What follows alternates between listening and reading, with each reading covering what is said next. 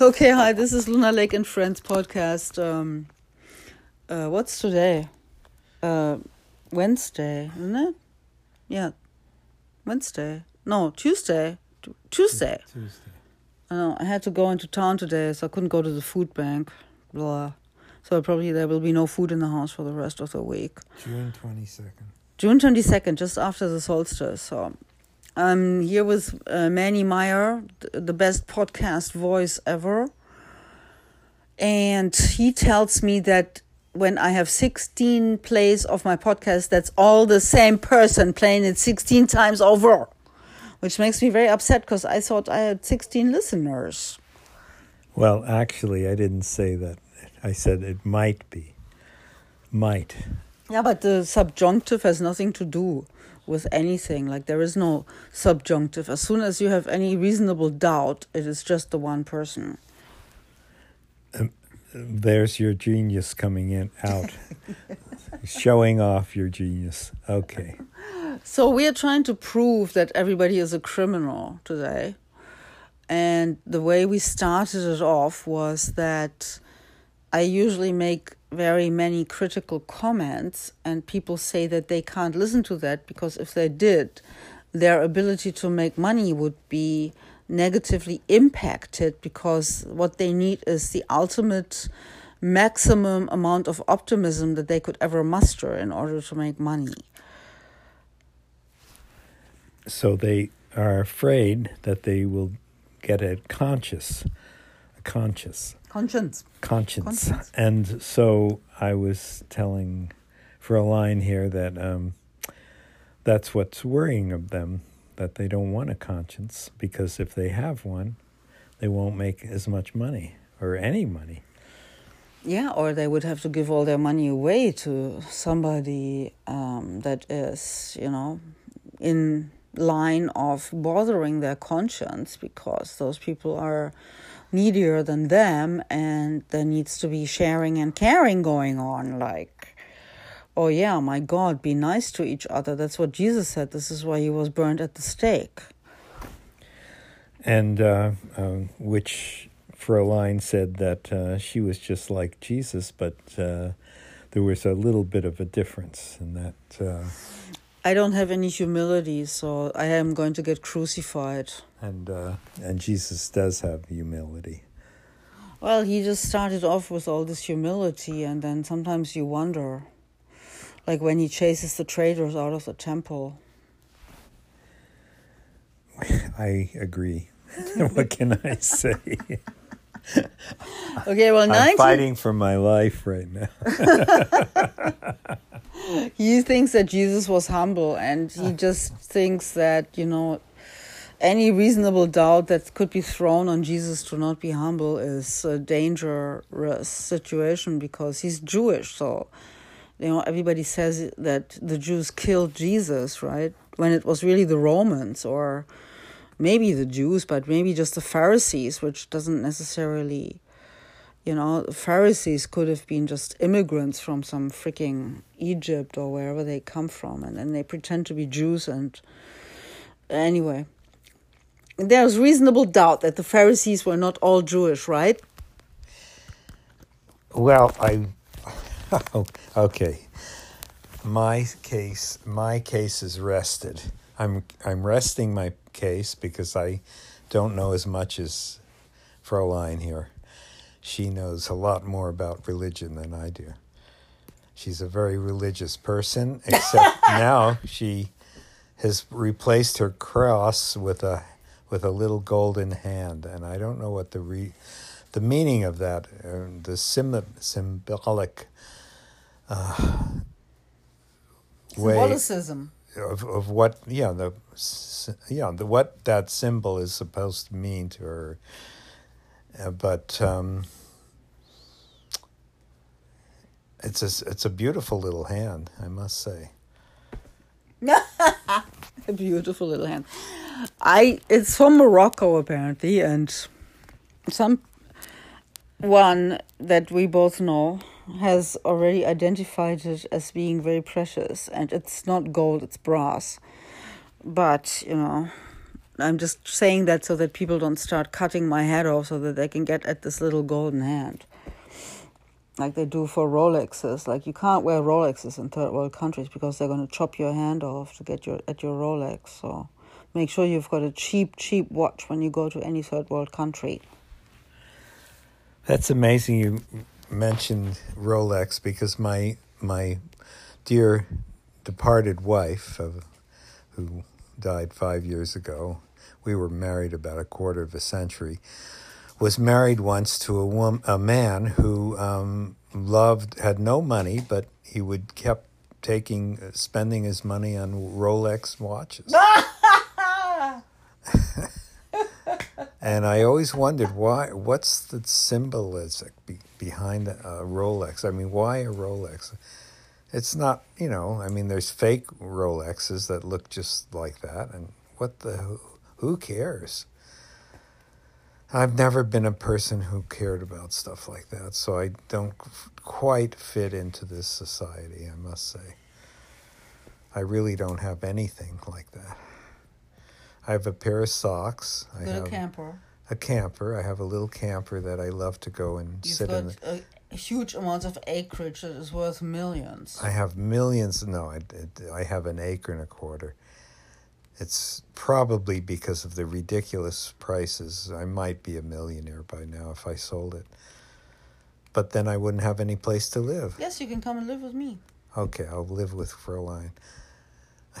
and but she'll drive me crazy. so this morning I went uh, to the court and I tried to lay information about my ex tenant selling cocaine to my now tenant on my property. And they said if you're not an eyewitness to this, even if you have a testimony of your tenant, written testimony, that you, you cannot lay information. So basically, um, when I am not an eyewitness, anybody can do any shit they want on my property, and I have absolutely no way legally to prevent that. Uh, short of a trespassing sign, which I cannot put a trespassing sign because I have a gallery that people come into and buy paintings for which a non trespassing sign would be not conducive to doing business. I think that's true. I never thought of that, but um, uh, Fräulein here lives with a, a strange man who paints these. he paints blue, red, and yellow. And I noticed the other day that he had a little green in one of the paintings. Mm, and I was so green. surprised. but um, some people really like his art, and some people don't. But like any artist, um, and uh, what can I say? But like any artist, he is a motherfucker sometimes, and he didn't tell me, even though he knew that my ex tenant was on the property selling cocaine. Otherwise, I could have been an eyewitness, and I could have gotten her, for which I need to get her because she is a crown witness in a case against me, for which I need any eyewitness witnessing that I can get my eyes on. Well, I have nothing to say. okay. Okay. Kirk, Kirk is out and yeah, Kirk is out, and the other Kirk is out.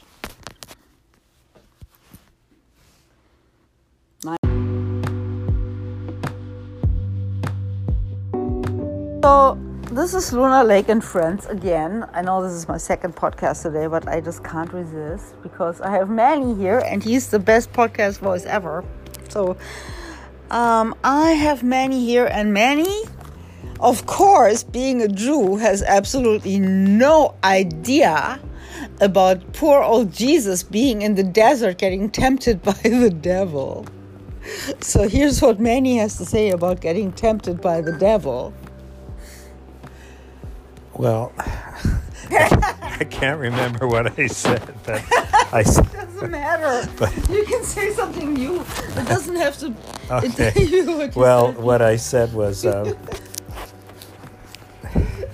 if I uh, I asked him if I, the devil, if uh, he gave me a, a towel for my head because it was so hot, but but uh, he didn't give me any water in on the towel. It was just a dry towel, and uh, I don't think uh, Jesus asked for water, just the towel.